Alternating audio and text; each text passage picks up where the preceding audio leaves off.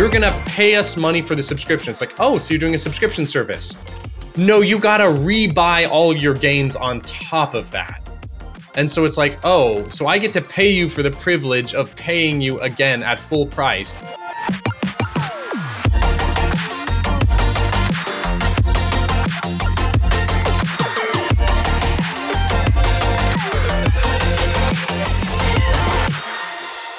Friends, welcome to the Metacast Roundtable by Naavik. Today, I'm joined by Aaron Bush, co-founder of Naavik, and Anil Dasgupta, co-founder and CPO at First Light Games, sitting in his nice office with Blast Royale imagery, and Lars Doucet, co-founder of Level Up Labs and recent book author. Oh, the new book is Land is a Big Deal. Thanks very much for the shout out. You can find that at landisabigdeal.com. Pre-order now, comes out on October 15th. Is it a physical book? It is a physical book. It is an ebook and it is an audio book. So, oh, wow. So for those of you in Europe where shipping costs kind of suck right now, you have two digital options to save some money until we figure out how to bring that down in about a month. I just have to ask this. Is the name of the book a play on words? Because it's a big deal, because it's expensive, also a big deal, because it's important? It is both of those things. Yes, that's very intentional. And it's also kind of a nod to both Thomas Piketty and Karl Marx. They wrote books starting with Capital and Capital in the 21st Century. And so I'm kind of positioning myself on the other side of land is something we should be thinking about more. Nice. So it's all three of those things. I love puns. I love stacking them many layers deep. And then translating them is the localizer's problem. Yeah. I've worked on a game with puns. That is quite hard. Well, although it's not quite a pun. Yeah, well, congratulations. That's amazing. Thank you very much. It's been talked about a lot, your article about land in games. So yeah, it'll be a really interesting read. Yeah, thanks. So we're going to dive straight into the topics because there's a lot to get through. That's interesting. So Aaron will be talking about the rise of mega investors. And then Supercell and their brutal killing of games. We have an empire theme going on here. We're also saying goodbye to Stadia, potentially looking into Netflix a little bit. We'll see how that conversation dives into. And also touching upon Apple's 30% cut of NFT sales, which we didn't get to the last episode. Ooh. And there's a bit more information this week. Yeah. Aaron. Yeah. So what's happening with the rise of the mega investors? Yeah, so lots of good topics this week, but I'll start with some news around just, where there's a lot of money being thrown around. So I think on the podcast, maybe 3 months or so ago, it was discussed that Saudi Arabia is undergoing an enormous process of reinvesting its oil money, essentially, and through its sovereign wealth fund. And part of this is reinvesting back into Saudi Arabia. A lot of it is global. There are many different investment pillars, but games and esports is one of them. And Savvy Games Group is the vehicle by which Saudi Arabia is tackling the games industry. And it's a state-owned company, but it's already made a few moves. It acquired ESL Faceit to get into esports. It launched 966, which is a publishing division. Has a company called VOV, which does stuff with infrastructure. Has a small game studio business, games fund, et cetera. But the larger news of this past week is that Savvy is looking to invest $38 billion into the games industry, most of which is through just M&A and buying minority holdings of companies. But the subcomponent of that, which is most interesting, is the $13 billion that is earmarked for acquiring a large publisher. And, the immediate and correct reaction is, damn, that's a lot of money, which, for context, Savvy, if they essentially build a $40 billion games business via acquisitions and investments, then the only gaming companies in the world that are larger than them are Tencent, Sony, Microsoft, Nintendo, NetEase. And I think that's it. And 4/5 of those companies do more than gaming. So this genuinely is potentially a massive development if it actually happens. Of course, the devil is in the details of who it would acquire, who would say yes, whether regulators around the world get in the way or not. And we'll talk about that in a second. But the second thing I just wanted to quickly mention before opening it up for conversation is that also Tencent is looking to get more aggressive again with games M&A, potentially with a European bent. At least this is what is being reported. So I'm not 100% sure, but you know, still worth mentioning in the context of lots of money flowing around in the game space. And obviously in the past decade or so, Tencent has been one of the top partners, acquirers, shareholders in the games industry. But right now, its largest threat is its own home market, China, which via various new rules and approval processes has led to much of the company's growth being stifled and its potential being stifled too. And when I looked a couple weeks ago, the only one single game approval Tencent has received in over a year at this point was some educational health game that no one is going to play. So the business definitely feels the need to diversify its business again. So really, bottom line, these are two notable entities with enormous financial backing that are going to try and build their global gaming empires and ecosystems up further, perhaps with a renewed fervor. So I'm curious what you all think about this. And so maybe to start, you know, what do you make of some of the largest gaming entities in the world being a result of acquisitions and not actually creations? Like what impact does that have on the industry? As a fun anecdote, I'd like to share that as a kind of sign of the times, a Chinese liquor company is now valued more than Tencent as of like today. So some people were thinking that was kind of symbolic.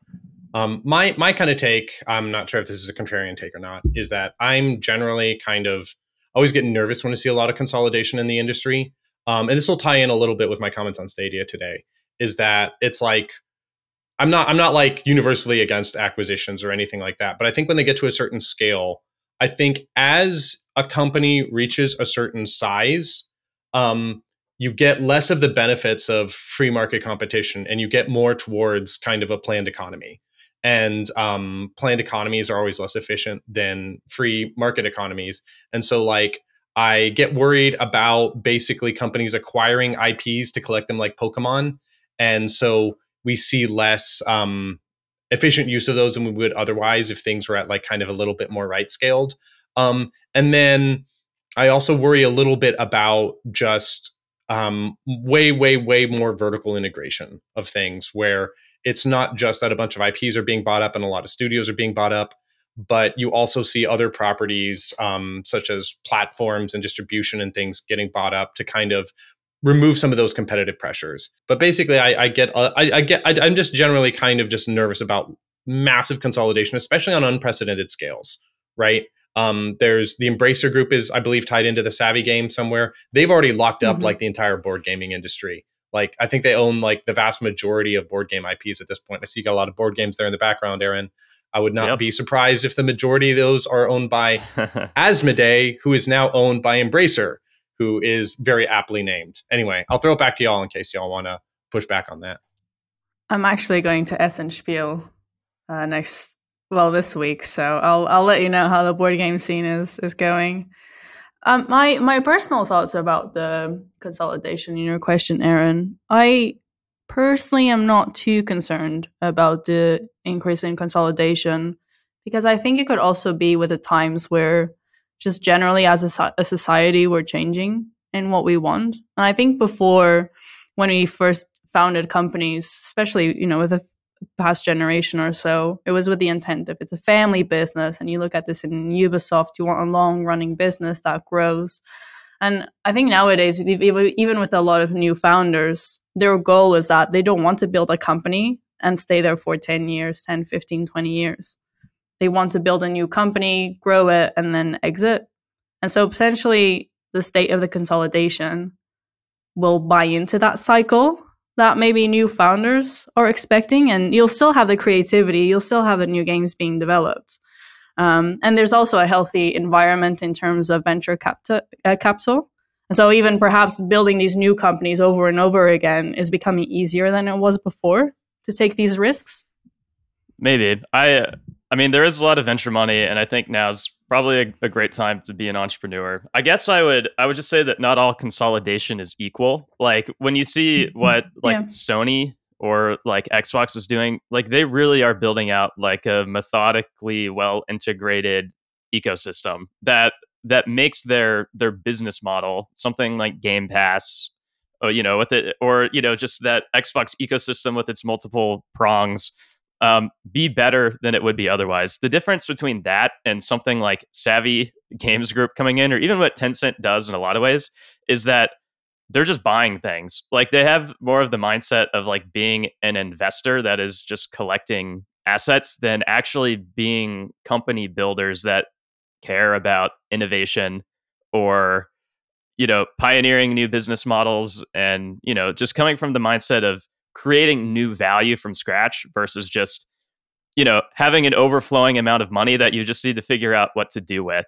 And I don't know how big of an impact that will have on the games industry, but that's sort of the thing that I'm actually a bit more worried about. Like I actually like, what Xbox is up to. They're innovating perhaps as much as like almost anyone out there. And, you know, having scale actually helps them in some ways be able to create better solutions for consumers and be able to invest more effectively in R&D. How are they innovating, if you don't mind me asking? Because I agree with your statement, but I'm not sure I'd agree with Sony and Microsoft being innovative in terms of what they add to their portfolio. I mean, Xbox, for sure. I mean, they're pioneering the whole subscription model, which I think is the best value for gamers and console PC that we've seen in a really long time. I think, and we'll talk about it more when we talk about Stadia, but they're pioneering, you know, cloud gaming in like an actually pretty effective way, I think. And not just from like a business model standpoint, but, you know, you can look at games like Flight Simulator that they own and see like how they're pushing forward, you know, technical innovations in some of their games. They're investing in like accessibility tools to like expand gaming to more people, making games more cross-play friendly, et cetera. So,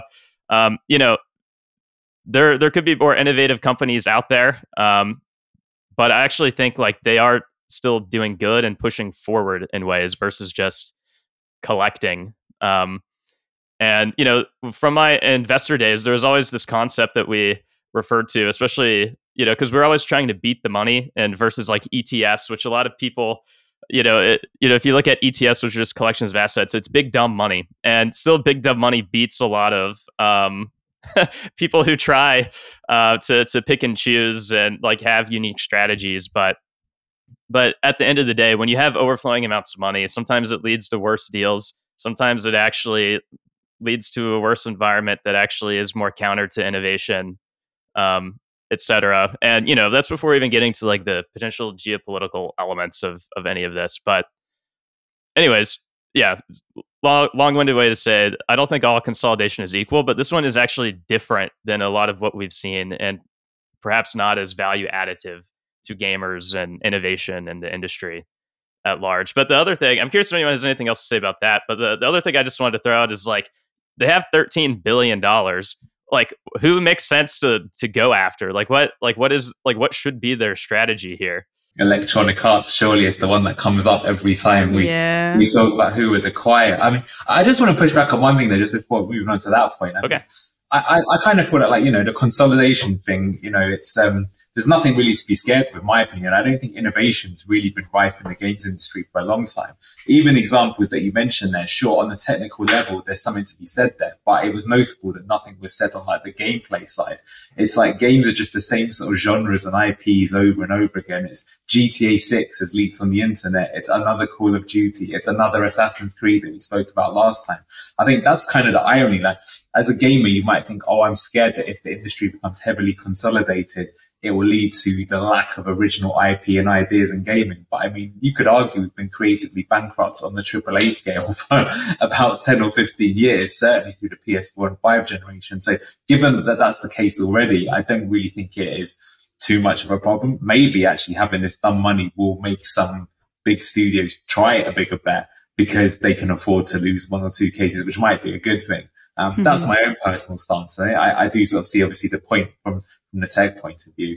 Who what does it really change if you've got some of these companies that own massive amounts of the gaming IP? I'm not sure it really changes too much. I mean, the people that I know that are with like the Chinese companies, especially Tencent and NetEase, what's interesting is they're remarkably hands-off. So it allows the developers just to sort of get on with making their games. Whereas sometimes I've seen in the past, the one that really comes to mind was Platinum Games, which was bought at one point by Microsoft, and they were like really fed up at being told how to make their own games. So when they kind of got out of it and worked with Sony was like, and Nintendo, they're like, oh, thank God we're back to making games the way that we want. So actually, I think if you're controlled by a fund like that, again, as a developer, maybe a good thing, not a bad thing.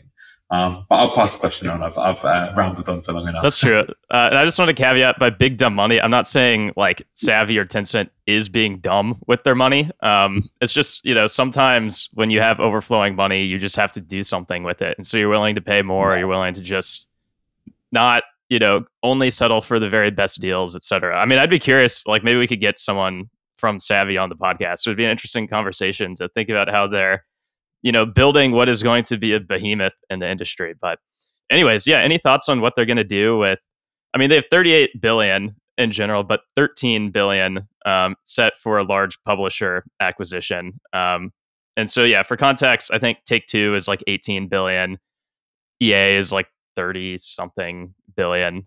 So they can't go for the biggest, but they could go for some of the more medium sized ones. Yeah. I kind of wonder, are there any mobile publishers out there that have a market cap in that range? I don't have the figures in front of me. Or I don't know. I don't think so.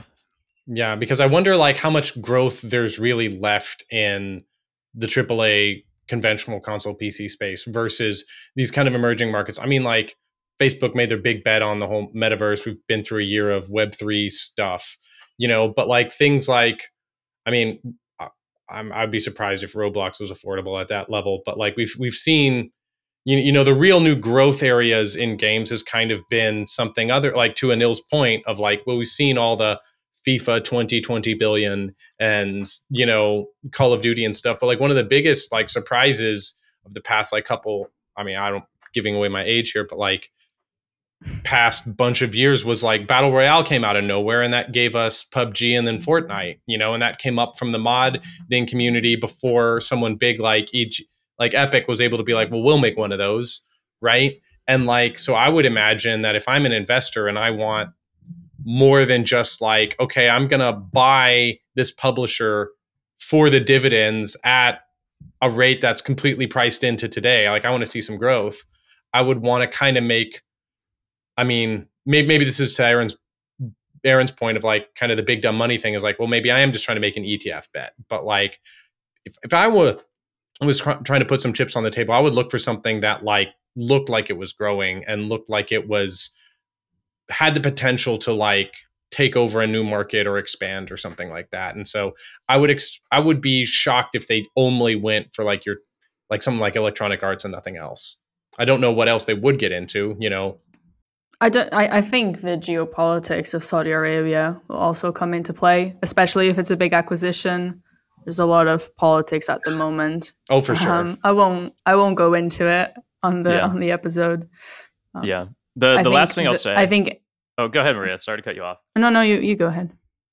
Okay, I was just going to say, they could try to acquire something that is more innovative and such. And probably the reality is they'll look to do lots and lots of deals instead of maybe just one big one. And they're going to make tons of minority investments is their goal. But I almost wonder if they should go for something like Embracer. And that's not to say I'm the biggest Embracer fan from an investor point of view, but if their way of operating is just going to be deal making essentially.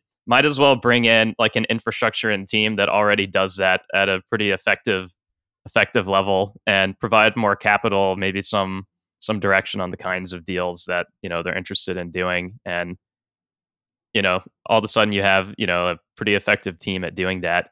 And Embracer is maybe I think it's a $7 billion US dollar company today. So they could probably, buy it 8-9 billion or something if they wanted to. I have no idea if anything like this is even remotely possible, but that was the one that kind of came to my mind. It's it might actually fit what they do. It's not exactly the most innovative, etc., but could maybe there's some kind of fit.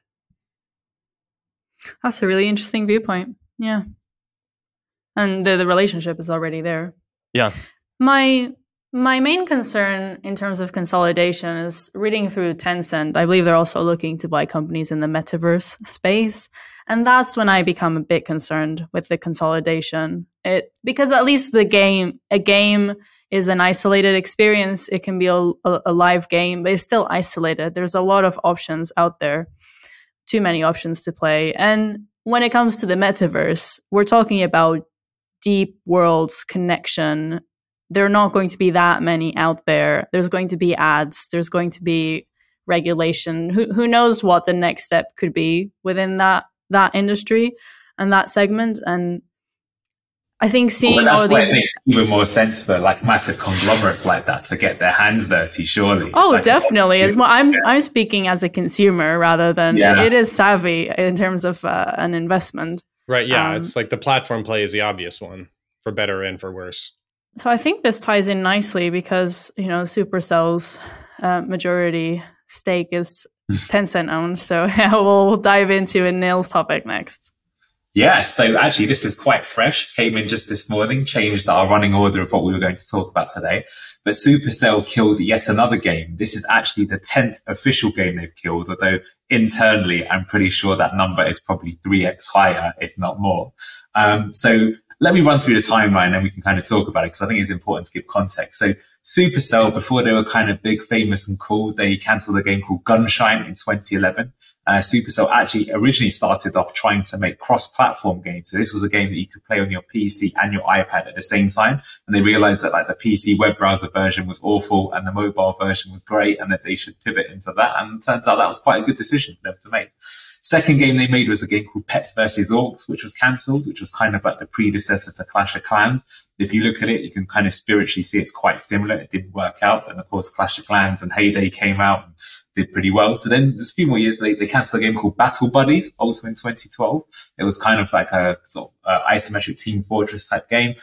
They had a game called Spooky Pop, trying to get into the casual genre, which they cancelled in 2014. A game called Smashland, which was Monster Strike, but for the West. That was cancelled in 2015. But the team behind that, I believe, went on to make Clash Royale, so not a bad sequel to follow that up with. Then they had like a few years of not cancelling anything, a whole 4 years of not cancelling anything or making any new games by the sounds of it, because then the next one they cancelled was Rush Wars in 2019, which was a kind of sort of a pretty derivative Clash of Clans, but horizontal rather than... It wasn't Clash Royale meets Clash Clans, hard to describe. They went to casual again with Heyday Pop in 2020, also cancelled. Clash Quest, that was cancelled in 2021. Clash Minis, also cancelled the same year. So now they're starting to get a bit more aggressive. And then finally, we've got Everdale, which was cancelled this year. It was starting development last year. So that's 10 whole games. So there's a lot of things we can kind of talk about, which is why I think it's an interesting topic. So I'll cover some of them before sort of passing it off. So firstly, this game specifically was rather interesting in that it was what I would call the chillax genre. I'd like to pass Maria's credit for giving me that. So other sort of chillax games I would describe as kind of Stardew Valley, Power Wash Simulator, Animal Crossing, you know, games that put you into this sort of zen-like moment where maybe you're not even too concerned about what you're playing, but you're just enjoying it, but very therapeutic. So very interesting idea. It was portrayed too, but they cancelled it. So is that a genre that is maybe not as big as we think, or is it? Because recently on the podcast, we spoke about a company called NetSpeak Games who raised 12 million for their game Sunshine Days, which is also a very sort of chillaxy type game, sort of very Animal Crossing. So some people are definitely believers in it. I think next thing that's kind of interesting to talk about is, I guess from a company standpoint, like it's interesting that Supercell are definitely brave enough to keep making games, but these games, when they kill them, a lot of the time their KPIs are pretty incredible. Like 99.9% of studios in the world, I'm pretty sure, would run with these games and would make money off them. And if they're not going to do it in the main studio because of like, you know, opportunity cost, why not farm them out to other studios? There's plenty of other people in the world that could take them on and make them remotely. Maybe they could do them in a sub-label, but they choose not to do this, which I find interesting. And that's despite the fact that many of the companies that they've invested in e.g. Space Day, Trail Mix, but there's many others in the world. Some have succeeded, some haven't. None of them have yet been passed a game to kind of work on. And they could afford to do that too.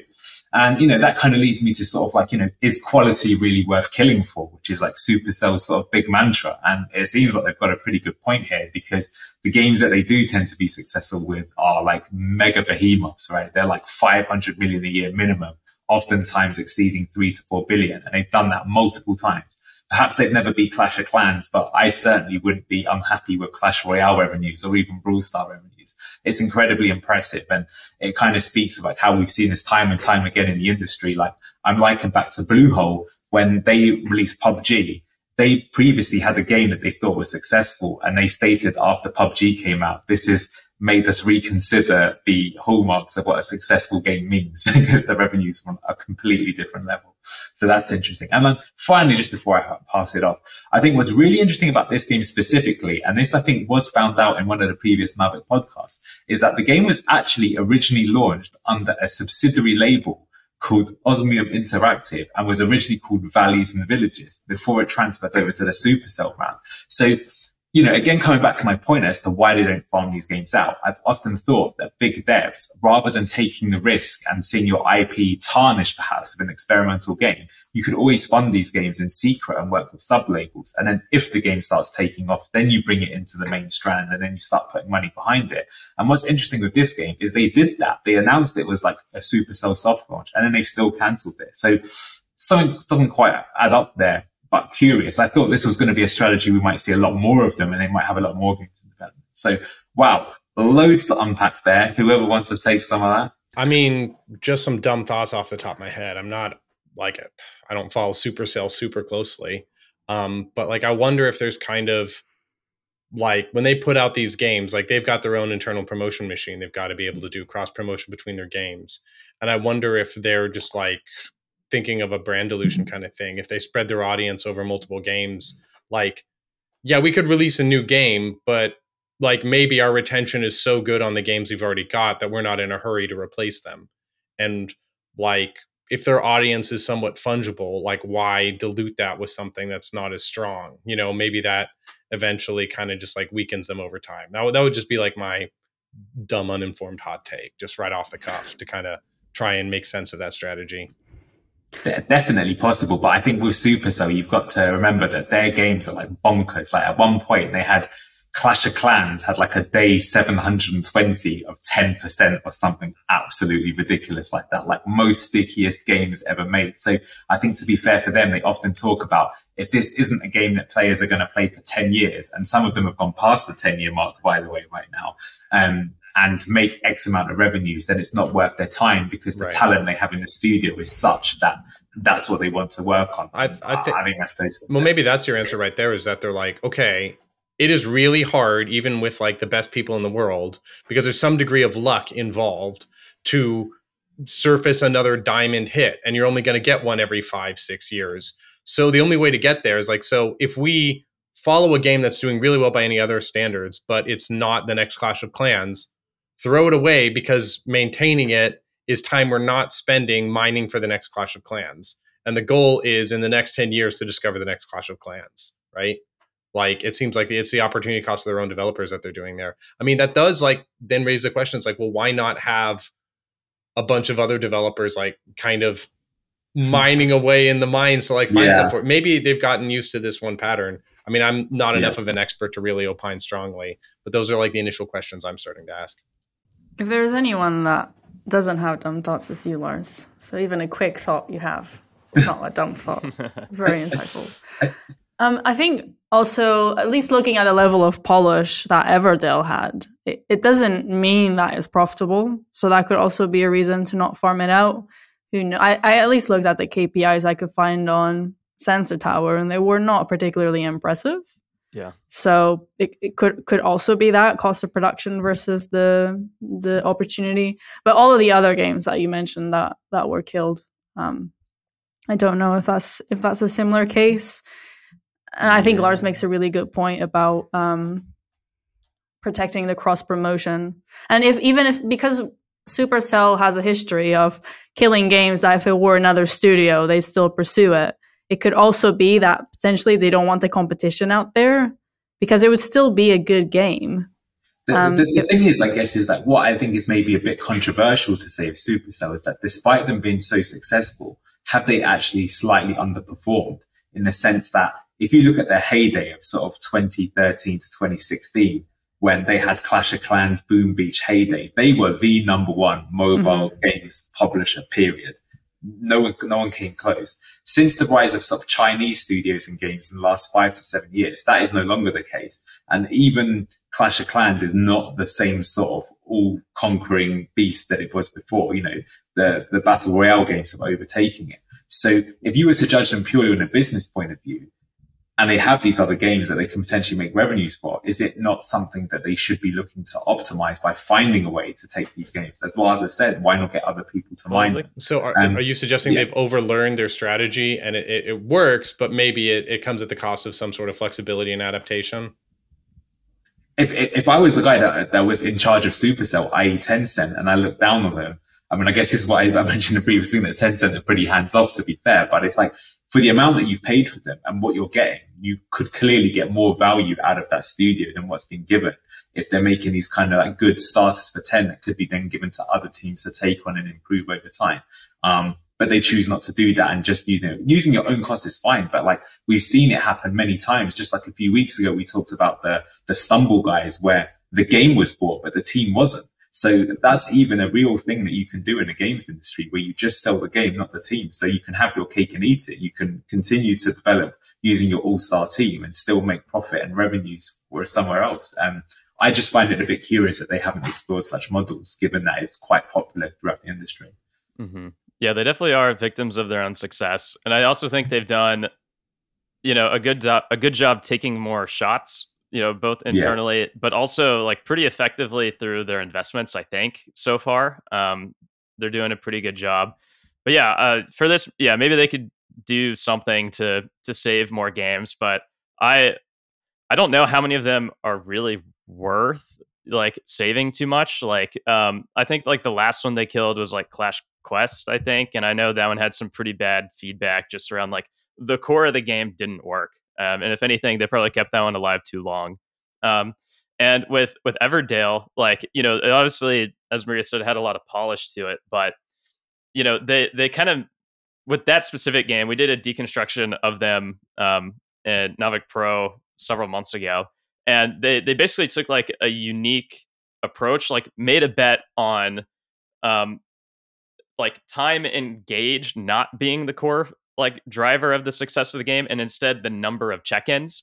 And I don't think they ever cracked the code on how to make that actually translate to money effectively. Yeah. And they might have just, you know, recognized that it was a failed experiment, and that model in and of itself isn't worth saving. Maybe they could have handed it to someone else who had completely like redone so much of the game, but yeah, I don't know. I don't know how much of these you probably could save. Probably more than zero, and maybe they could try handing it to some of their platforms or the teams they've invested in or something. But I don't know. I don't know how often that really needs to be the case. That ties into coming to terms that you can really only find the next disruption hit game maybe every five years or so, and compared to other game studios, Supercell is trying something that's innovative. So like Everdale was different to the core, like the meta and the check-ins and the mechanics. They're exploring new things. You also mentioned that was the issue with Clash Quest. So they're probably embracing that they have to almost find the new subgenre. Like Clash. Clash is a thing now. There's so many games that try to clone the Clash meta. And another curious, I don't know if this is related or not. Tencent acquired a majority stake in 2019. And I know that Tencent, I don't know if they do this for all their studios, but I know that Tencent has a green light process. So we see from 2019 that they kill a lot of games. It could potentially also be related to that. I'm not sure, but there's a timeline that links up. I have to say, I do still find them quite aspirational, because I think you guys have put the nail on the head that still, compared to many studios, they seem to take way more risk than others. I think if Supercell are kind of like the Blizzard of mobile, or Blizzard doesn't make too many games too often taking punts, whereas I feel like Supercell has really tried. I think, 10 is a lot, I would say, and each of those 10 games was extremely well polished and pretty fun to play. So it wasn't like they didn't give those games like a good attempt to sort of stand out from the crowd. So I think that's good, and I think that is something to be admired. And I think it's also true across their portfolio. Like Faceit, for the longest time, hadn't really add anything to their portfolio. Then bam, BeatStar comes out of nowhere, completely original. And now it's like a new disruptive game making waves. Love and Pies by Trailmix, another bet that they made. Okay, it's in the merge genre, but they didn't really have a casual game in their portfolio. Well, now they've got a studio that does that. I know that they've backed like a racing studio in Australia. I think the guys that made Real Racing, there's like a few other ones. So they're definitely quite, they're willing to take shots all over and see them through to execution. So I think that's really good. And I think I'm just being overly critical from sort of sense above, but at the same time, from the business world, I could see the reason, why you may think that they could do better. And going on from talking about killing games, we'll talk about killing hardware and services. So goodbye Stadia. Yeah. Let the sad music commence. Yeah. So last cast before my connection dropped out, we were talking about rumors of Stadia being killed, but now it's official. Stadia has been killed. I don't know if it's technically still available for the next couple of weeks or whatever, but Google has either already shut it down or plans to shut it down, as pretty much everybody predicted. Well, not everybody, at least not back in the beginning, but I've been calling this from the start. And my thesis on Stadia kind of bears out this kind of question of when you have a large, well-resourced, powerful tech company come into a new space, specifically games, right? Can they disrupt it or not? Can you just buy your way in with money and allegedly talent, right? Or can you not? And we have at least one case where we know that that is possible, right? Which is the iPhone is the canonical example of Steve Jobs just waltz onto stage, just puts his chips on the table and's like, I own the cell phone market now. And people are like, how are you going to compete against Nokia and BlackBerry, dude? And then he's just like, watch me. Right. And then he completely transforms the world. I mean, I shouldn't give credit to Steve Jobs. That's how his distortion field works. It's the whole Apple team. It's the whole ecosystem. But right. Apple just came in and they just took it. Right. They ate everyone's lunch for breakfast. And so why can't Google do that? And the answer is, well, why can't Google do that? Because they seem to not, this seems to be a consistent problem for them. And this ties into the whole acquisition thing. Are acquisitions actually efficient? A lot of these large lumbering tech companies have gotten into a place where they can't actually innovate anymore. All they can do is just give a founder an exit and hope to indirectly incentivize them to create something new that way, right? And so to dig into the particulars of Stadia, just right from the beginning, they were making all these really bizarre moves, right? And I think the thing that symbolizes it most is that they had a business model that made no sense, and their showcase games were fighting games, which is the last thing you should lead with for a cloud platform, because the controversy over fighting games forever has been, does it have rollback netcode or not? Does it have extremely low latency? And just regular games you're playing locally already have too much latency to make fighting games, acceptable. And so the fact that it's one of those, you don't know what you don't know kind of things. And so when an insight, it's when you read a Wikipedia page about a topic you know a lot about, and you just see some really dumb stuff on there. You're like, okay, this was written by some idiot who doesn't know that, what's going on here. And so that was kind of the feeling I got with Stadia, was it's not that you're not smart people. It's not that you're not well-resourced, but you're coming into foreign territory and you're going to eat some mushrooms that look just like the ones you have in England, except these are horribly poisonous and they're going to kill you, and that's kind of how I felt what happened. You had the talk about negative latency. Does everyone remember that? How they were going to have some massive prediction on their servers. So you would actually have less latency. And then, but the real just nail in the coffin was the whole aspect of, okay, you're going to pay us money for the subscription. It's like, oh, so you're doing a subscription service. No, you got to rebuy all your games on top of that. And so it's like, oh, so I get to pay you for the privilege of paying you again at full price. And I don't think Google probably necessarily, like, I would be even more shocked if some studio executive thought this was a brilliant idea. I think it's more evidence of the weakness of their negotiating position that their partners were like, no, dude. Like, Microsoft has enough clout that I'll agree to a Game Pass deal, but not you. Like, I'm not cannibalizing my sales for you. Your customers are going to pay full price for this.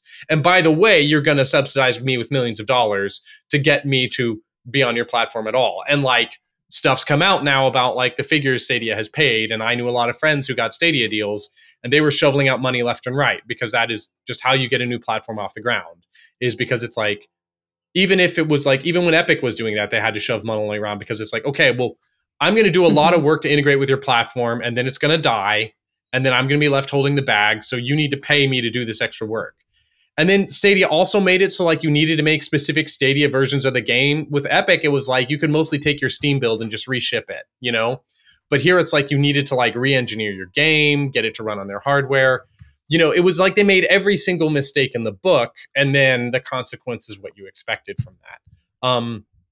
The really interesting part to me was a lot of people early on was like, but Google, they're like Mr. Cloud. They own the cloud. Obviously, they're going to do this. And what people don't realize is that Google is not actually the leader in cloud, like Microsoft is, right? Mm-hmm. You know, and Microsoft, by contrast, comes out with xCloud, and it's like, hey, y'all, you want to play your games on the go? Well, first of all, Xbox Game Pass, y'all. So great value for your money. Oh, play on any device. Not just like when it first started, it was like one specific device and you had to like go out and buy it. It was like a special new Chromecast or something. I forget. Like they've later expanded, but early on it was extremely restricted. You know, so you got to buy the hardware, then you got to buy the service, then you got to buy your games. Whereas Xbox is like, hey, that device you've already got already plays xCloud. Like you can play it on your phone, you can play it on your whatever. You know what I mean? And then additionally, it's like all the games you really want. Like Stadia had a hard time doing content acquisition. You know, they didn't have very many exclusives. And then additionally, like I think if you've got a system, it's just a misunderstanding of understanding what your natural strengths are and your natural weaknesses are. You want to lean away from your weaknesses and lean into your strengths. Like people were like, oh, there'll always be latency. It's like, that's true. But for some games, it can be good enough. So lean into those games. Don't lean into the exact opposite ones, like fighting games, which are the last thing that you'll be able to conquer. And so I feel like Microsoft just ate their lunch for breakfast, made all the right choices with cloud, showed how to actually make a really compelling cloud thing. And now they kind of own that market. And that's kind of my whole take on Stadia. And so any thoughts on that whole subject? Yeah, I think that was well said. I mean, I think it was doomed to fail from the beginning, just because it was a mismatch for Google. I mean, there were a lot of reasons why it failed, but you know, it was, you know, such a Google product effort in the sense that they put all the attention on doing something cool and new and groundbreaking with tech, and then they, you know, completely underthink the business model and the real job to be done for consumers in a lot of ways. And you see this, you know, you saw it with like Google in and of itself. Like they just made cool tech, and then we're fortunate that advertising was a natural fit for that, and hence, you know, the cash machine flowed. Same with YouTube, etc. But with this, they can't just repeat that same process where just make cool tech and then slap advertising on it, and it'll work. And so yeah, really underthinking the business model here, like it. Yeah, attaching like the legacy way of buying games to like a new distribution method made no sense from the beginning. And, you know, they tried to change, but not effectively. And the other thing here is just like, I think they just made like a fundamentally bad assumption about this being a standalone product, which is that, you know, console gamers, you know, people who want to play console games but not play them on consoles is tiny, right? Like people who like really want to play these games will like, they all buy the hardware to play them, and the ones who don't, it's very small. No one's going to like rebuy games or pay for extra subscriptions, right? And so that kind of ties into your point with Xbox. Like you know, they're not pushing xCloud as just like this standalone product. It's part of a broader ecosystem where it makes sense. And even if it really takes 10 years for cloud to get to the point where it actually is mainstream in some way, like it's okay because it's not the main thing they're pushing. They can work and iterate on it on the side. So yeah, between that, the content failures, and also I just think like it was very clear early on that this product might not survive. So why would you as a consumer like go all in on a platform that you question whether it'll even exist and is it even as good as the other ones? It doesn't even have the best library.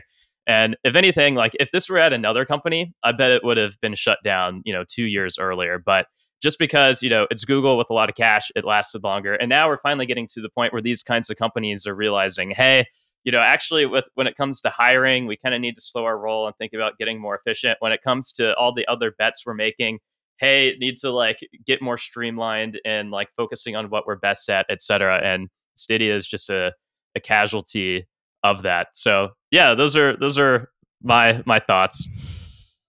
And we've seen Meta and Snap do this, and I think we're going to keep seeing big tech companies keep on it. And talking about I think what you said about the consumers is true for the same for the game developers. You don't believe in the product, and you know that it's going to be canceled at some point. So why develop a game that then you have to port? Or then you have to handle refunds. And that's exactly what the developers that did games on Stadia are having to deal with right now. IO Interactive, Bungie are the two, and I think there's been more just announcing that they didn't know until the announcement came through that Stadia was going to shut down. And now they're trying to handle, someone bought something on Stadia, how can you still bring it onto the game on another platform? So it comes with costs of going live on an unproven product, let's put it that way. So Lars, I think the really interesting thing about this is like your point about how an existing sort of powerhouse that's proven themselves in one other area is trying to conquer new territory. So just before we came on, this kind of led into us talking about Netflix. So I want to get your take on that. So yeah, as you said, Apple's kind of like the only proven one. Netflix was something we're going to talk about. They have just decided to start their own game studio after Byron and Few. So maybe you want to speak about that a little bit. That'd be an interesting one to kind of segue into. I would love to. And what's really interesting is that, I think it proves that like large, well-resourced companies with a lot of talent are not immortal, invincible Olympian gods, right? They're just people. Like sometimes like I've worked for some of these big companies, right? And then like I'll get assigned on a project and I've like looked up to them my whole life. And then it's like, okay, well, Lars, we hired you to work on this thing. How are we going to do it? I'm like, oh crap. I have to solve the problem. I'm just like a guy. I'm just like some schlub, right? And so like, that's how it is. I like all these big companies. It's like, it's just some person. Yeah, probably like a brilliant person or whatever. But like you prick them, they bleed just like you or me. You know what I mean? And so the deal is like in these boardrooms, like we imagine that there's just these like, unfathomably like perfect people who can just do anything because these companies seem so powerful. At the end of the day, it's just like people like you and me, smart people, talented people, but like just going to work trying to get stuff done, and they can make mistakes. And especially when it's outside of their company's core DNA, right? The hardest thing for a company to do is to change its stripes and like learn something that it's not good at. That's Aaron's whole thesis with like Google trying to do something that doesn't monetize their advertising. What? Like, how does that even work? So like, let's bring it back to Netflix, right? So there is some precedent here of some companies getting into games and actually being like kind of successful for a while, And the way this is traditionally done is you just become a publisher and you play it safe, right? Annapurna, I think, was like movies first. And then like, I mean, there was that time where Adult Swim got into like publishing games for a while. I think that went away eventually, but like they were pretty successful for a while. And Netflix, I think, is kind of taking that model at first on a larger scale. Like what everyone expected was like, every Netflix device was going to become some weird kind of cloud streaming console for bizarre choose your own adventure games and some other kind of like big brain, galaxy brain take of like, how is Netflix going to make the Netflix of games, And then it turns out that they're going like, yeah, we're going to publish mobile games. And everyone's just like, oh okay. I don't think that's their only plan. I think they probably got other stuff up their sleeve, but they're playing it pretty safe to start with. If you want to think about it, like, what is Netflix's you know, natural strength and natural weakness, right? And they want to lean into their strength and away from their weakness. So like right now, their gaming division is non-integrated to their core experience. It's kind of just like Netflix, the company, now has another vertical that's over there that doesn't interact with, like, it's not like you log in through your Netflix subscription, or maybe I haven't paid super attention, but like I assume they're just like standalone games, right?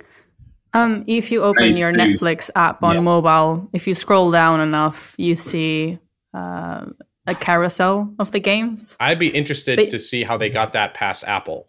That's cool. Well, when you tap on the game, it takes you to the App Store. I see. And then you download the game. I see. Yeah. But it doesn't even have a sub tab in the app to see all of the games listed. You have to scroll through the some of the games in Maria, you can't play them unless you enter your Netflix credentials. Oh, okay. So I think you have to.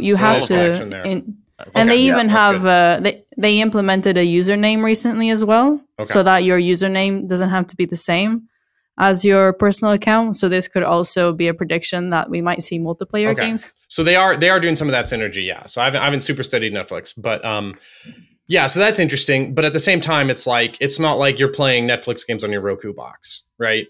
You know what I mean? Or on your Chromecast. Your what? Sorry? You're not playing your Netflix published games on your Roku box or your Chromecast, right? Okay, I don't know what a Roku box is. It's just like a little set-top box that like you connect to your TV and like watch Netflix or whatever on. Okay. Yeah, Roku. Cool. Yeah. Maybe so that's old-fashioned now. Go ahead. Yeah, I mean, I think what Netflix is doing is pretty interesting. We don't need to rehash it all from the beginning because we've done that in other episodes. But just to play and I honestly don't know how it'll play out, but just to lay some parallel. I mean, Netflix in the past, it just shipped DVDs. It was a shipping company. It wasn't even really a content company. And I think a lot of the patterns that we're seeing today with games is actually with Netflix is pretty similar to what we saw, how they enter streaming in the past. And so, for example, they start small. They start with, basic, simple infrastructure and build out from there. They start licensing some content, grow it out from there. They start getting exclusives, but they don't make them. Then they start, they launch their first internal studio to make their own exclusive content. And then, zoom forward today, and the majority of the content that is on Netflix is exclusively produced and made by Netflix. And I think, and it took, 10, 15 years to get to that point. And I think with games, we'll probably see something similar. It's less clear, if again, the job to be done, for consumers, do they really want games on Netflix? I think that's a fundamental question. But seeing them start again, really small, basic games, make small acquisitions, hiring to start, getting their library started, doing some licensing, which they announced even the past couple of weeks. Tilting Point is making 3 games exclusively for Netflix. Ubisoft is making 3 games exclusively for Netflix. But, pairing that with they just announced that they're now building their own first studio, similar to when they got their first, video, TV show studio in the past. And it's kind of following some of those same parallels where they're, kind of following this method. It wouldn't surprise me, in 5-10 years, the majority of content that's on Netflix is made by Netflix, and it'll be a little different from the free to play business model. It'll tie into a broader subscription, etc. But I mean, that's more or less what I think is going on, and I don't think it actually is as clashing with the Netflix business model. It's just more content under the same subscription, as much as it is some of these other businesses that try to force fit things that don't fit the same subscription. I think you're right. I think you're right. The fly in the ointment is Apple, because Netflix is kind of allowed. Like Netflix had that big struggle where they weren't even allowed to let you subscribe to Netflix. They had to be hey, you can subscribe to Netflix somehow. We're not allowed to tell you on the app, but if you figure it out, then you could do it, because they didn't want to give that to Apple. That was a big part of Epic brought that up in the lawsuit, right?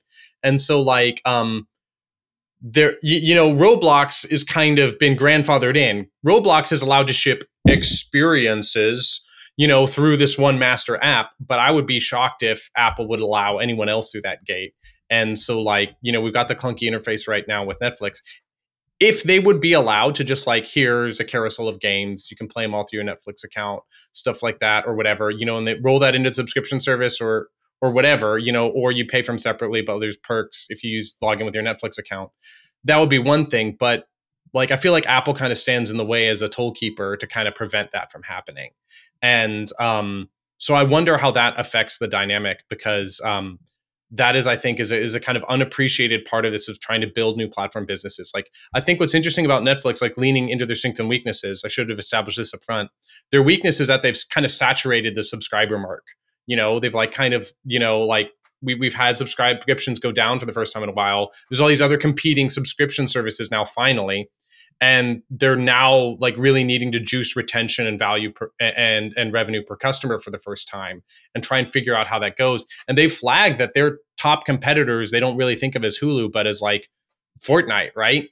You know? And so I think that's why they're moving into games. But I think kind of Apple structurally stands in the way of them being able to do that, at least on iPhone, with their kind of mobile first kind of publishing strategy. And I wonder how they solve for that, you know? Yeah. And just being able to play on multiple devices and, you know, be more cross-platform in that way. That's like what made Netflix so great. You can watch anything, anywhere, at any time. And with games, you can't do exactly that. But yeah, so yeah, definitely still issues to sort out, but it's interesting nonetheless. Not as bad of a fit as many think, but yeah, not perfect either. Right. To kind of round out the whole Stadia block, I will like throw in, I know you guys have covered Meta before on a previous cast, so I won't go into huge detail, but I think Meta's pivot, and now that they're losing all this money, kind of rhymes a little bit with Stadia. I'm not confident enough to be like, it is just Stadia 2.0, but like, it's really clear that was driven by Mark Zuckerberg's just real frustration that he didn't own a hardware platform, and really trying to wish cast one into existence that he could own. And, I think, you know, from what I've seen, like the actual successful metaverses are very clear right now. It's Roblox, it's Fortnite, it's Minecraft, it's VR Chat, it's Rec Room. Those five, and Second Life. Second Life is still doing pretty good. Hundreds of thousands of like daily active users are still there. So those six are the actual successful metaverses. And I don't think Horizon, you know, I mean, maybe you can keep shoveling money at it, but now like with them like laying off and like having to do hiring freezes at Facebook Meta, you know, I'm a little skeptical of that. And I think it's a similar case of like someone coming in with just raw power is like, I've got John Carmack, I've got the best hardware, surely I can do that. And it's like, well, even with that, those tailwinds, you're still facing the fact that you're Mark Zuckerberg and you don't understand what you're doing, is kind of my take on that. And that's how it kind of rhymes with Stadia, and kind of gives me hope, even in the face of consolidation, to kind of tie back to earlier things, that you can still see innovation like springing up from these other pockets of people who do understand what they're doing, provided they can get funding. And I think there's a major difference between Netflix and Google, because if you look at Google and Meta, they have multiple verticals in their business. There's already such a degree of separation between leadership and all of the decisions being made and the strategies. But if we look at Netflix, they have a core business and they're taking a sidestep into another vertical that's still integrated. So there's less degree of separation and they can still run a tighter boat when compared to a Google trying to get into games. And I think, yeah, like you said, we're seeing all of the small steps, all of the small experiments between making the next big decision. And personally, I've been having a lot of fun playing Netflix games. They're good.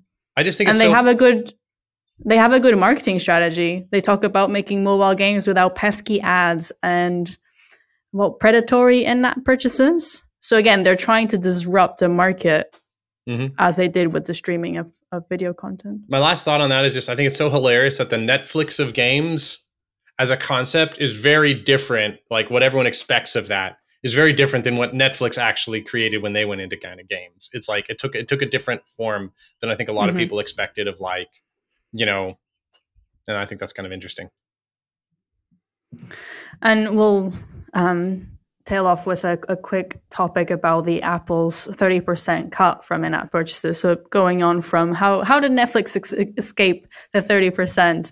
Why are NFTs not going to escape? So very quick summary. There was a report from a website called The Information, and not an official Apple announcement, that Apple is now allowing NFTs to be bought in-app with the standard commission fee of the 30%. The other caveat is that the transactions have to be done in US dollars and not cryptocurrencies. So like you can't use your ETH in your wallet to buy this NFT. Again, there hasn't been any formal confirmation or from Apple, but there's been so many people that are in the Web3 industry or that have made comments using very definitive statements about how you can make NFT purchases. So I'm assuming it's just true, even though Apple hasn't formally confirmed it. So to be published on the App Store, you cannot outlink your players to go make purchases elsewhere. It's like you were saying with the Netflix or other apps. You have is somewhere you can go and buy these things. You have to go and figure it out. So that high friction, poor UX, we don't have to go through that. And of course, the main sentiment from the Web3 community from blockchain games is very negative, because if you look at other marketplaces like OpenSea, it's I think a 2.5% of their, if it's the own company's marketplace, could be, I don't know, closer to 7-10%. That's still way less than the 30% that Apple is going to take. Although I believe there was someone, was it from Limit Break, the founder actually said, you know what, I can just access such a huge market. I'm willing to pay the 30%. There's some division of opinion. So I just want to throw it out there. What do you think? What is your take? Do you think it's fair? Do you think this should be expected or if it will change? I think it's to be expected 100%, yeah. Isn't it? But I think it will probably come down. To be honest with you, I personally expect even the regular App Store cut to come down over time, given all the heat and competition they've been getting, you know, anti-competition laws. But just touching on this subject specifically, I think right now for us in Web3, having it being more accessible is still the huge win.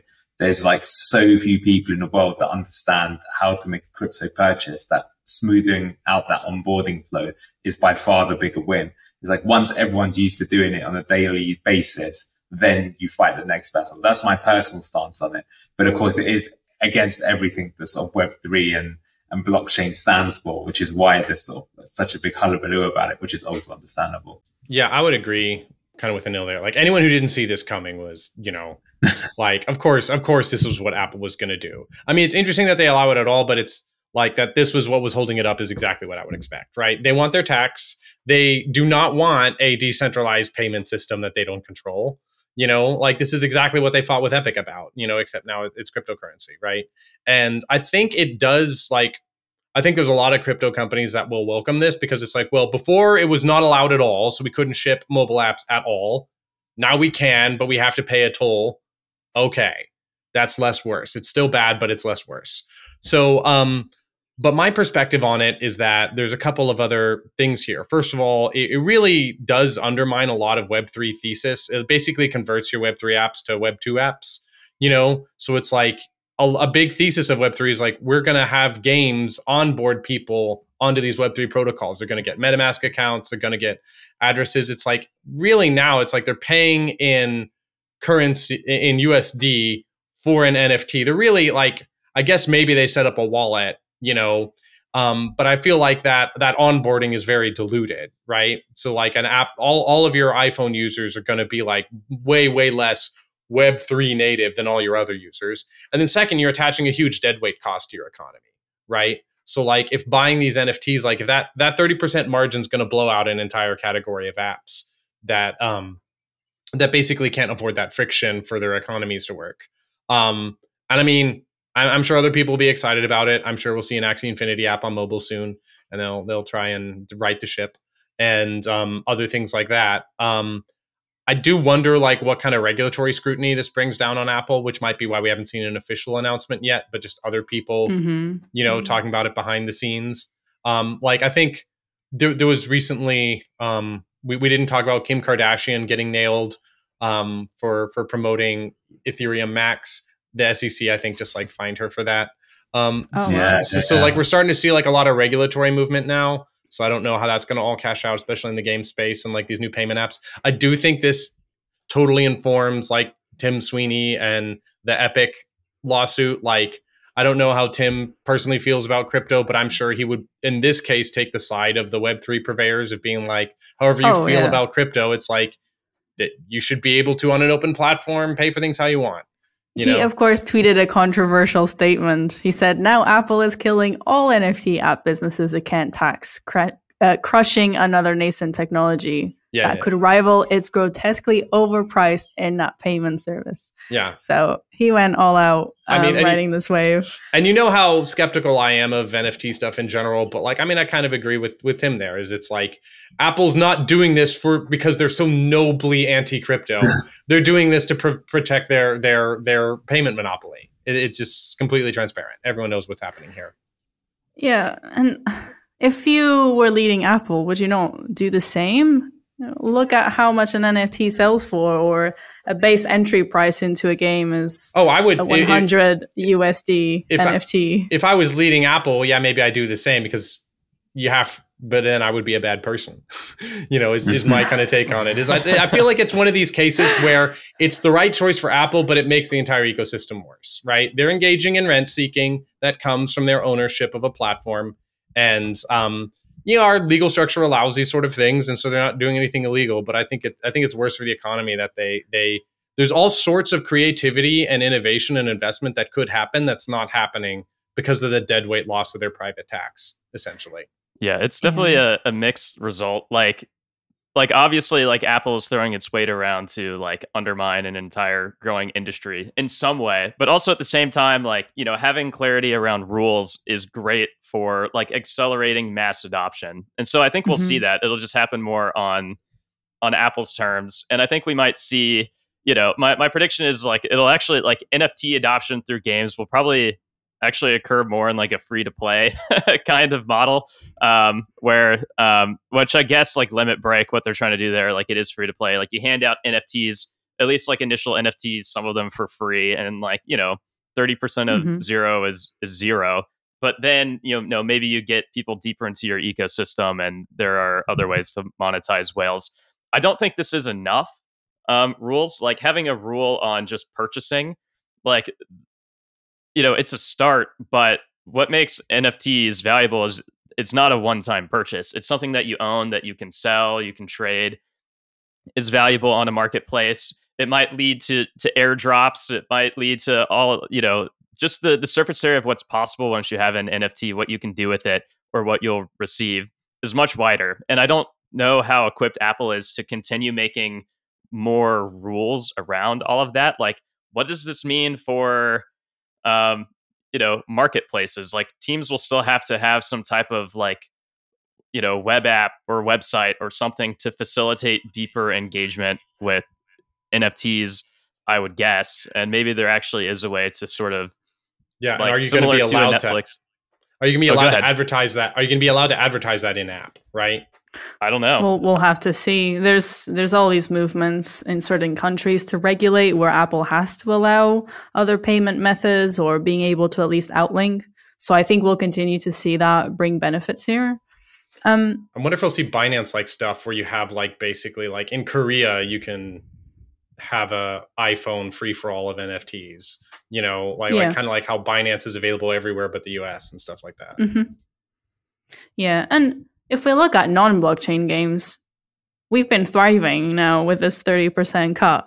So it doesn't mean it's going to affect the thriving potential of blockchain games on mobile. It won't. Well, the difference there, Marie, is there's an additional cut on top of that, right? So if you as the developer of the game already take a 5% take on an NFT transaction, and now Apple's taking an additional cut on top of that, then it does kill your nascent business as per Tim Sweeney's tweet. So that's why people are against it. Good point. Yeah. So that's the kill. Right, why I can see it being some more of a middle ground where I think, if the total is something like 10%, probably that's still acceptable. I've seen some marketplaces operate with as high as a take as that, but anything above that is going to be tough. But we'll see. It's going to be an interesting space to follow. Yeah, the one other thing about this that I kind of like, I don't love all of it, but kind of making NFTs sales happen in fiat currency, I think is also going to do a better job of accelerating adoption in that lens too, instead of only accepting Ethereum or only accepting USDC.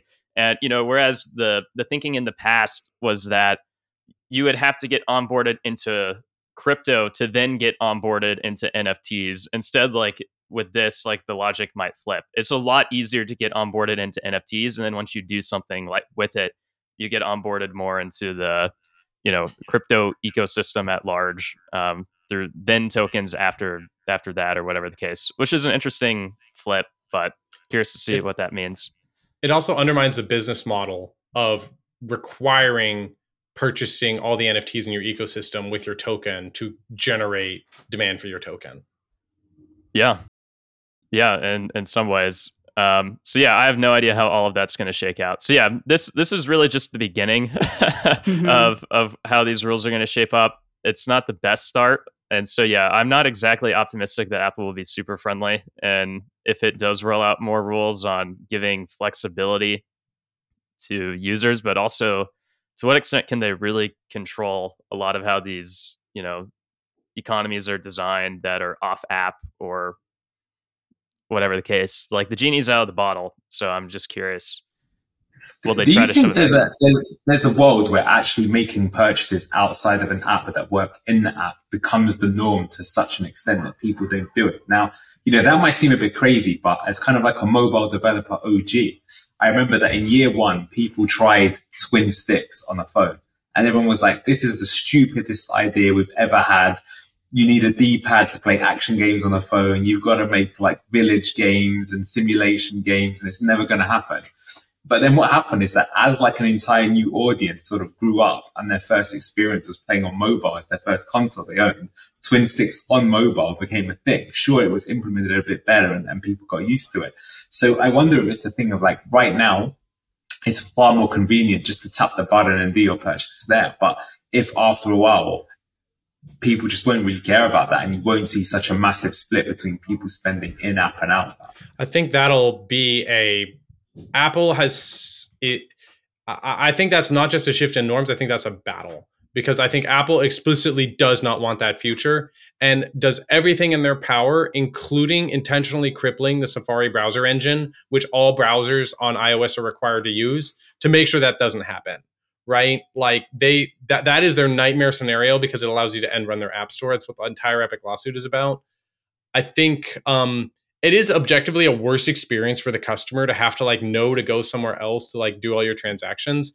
And the fact that there's energy to do that already shows this kind of market frustration of not being allowed to do that in app at prices that would make these economies viable.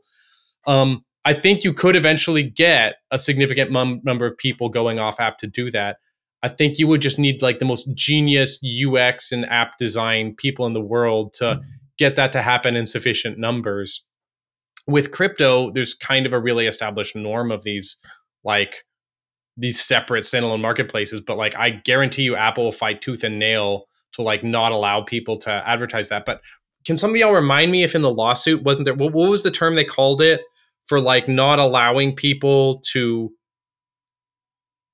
I forget there was a specific term of art for like non-referral or something that you weren't allowed to do. And I think like Epic fought them on that and might've even gotten a ruling in their favor of like, you were allowed to like redirect people, like allowed to like, let them know at all that there's another place they can go to do this, even if you don't have a buy button right there on the app. And like Apple was very against that. And I believe Epic, at least in a preliminary ruling, got that. And of course it's been appealed or whatever. I think that's the battleground this gets fought over. That's what Netflix has. You can cancel your subscription if you use their app, it opens an in-app browser. Essentially, you can cancel your subscription, but it has a little snippet of text that says, if you want to change your payment details or your subscription, you have to go to netflix.com. And I think at least that will become more widespread in regulation. Right. Yeah. But we'll have to see. I think I think people will pay for ease of use, of comfort. So even if there's a browser where it's cheaper, if you have to take more steps, people will still want an option to buy it in app and pay a higher price because you can cancel the subscription in your settings and so on. So we'll have to see. That was a very packed episode. We're going to have to wrap up. Yeah, lots of good stuff. Yeah. Good topics.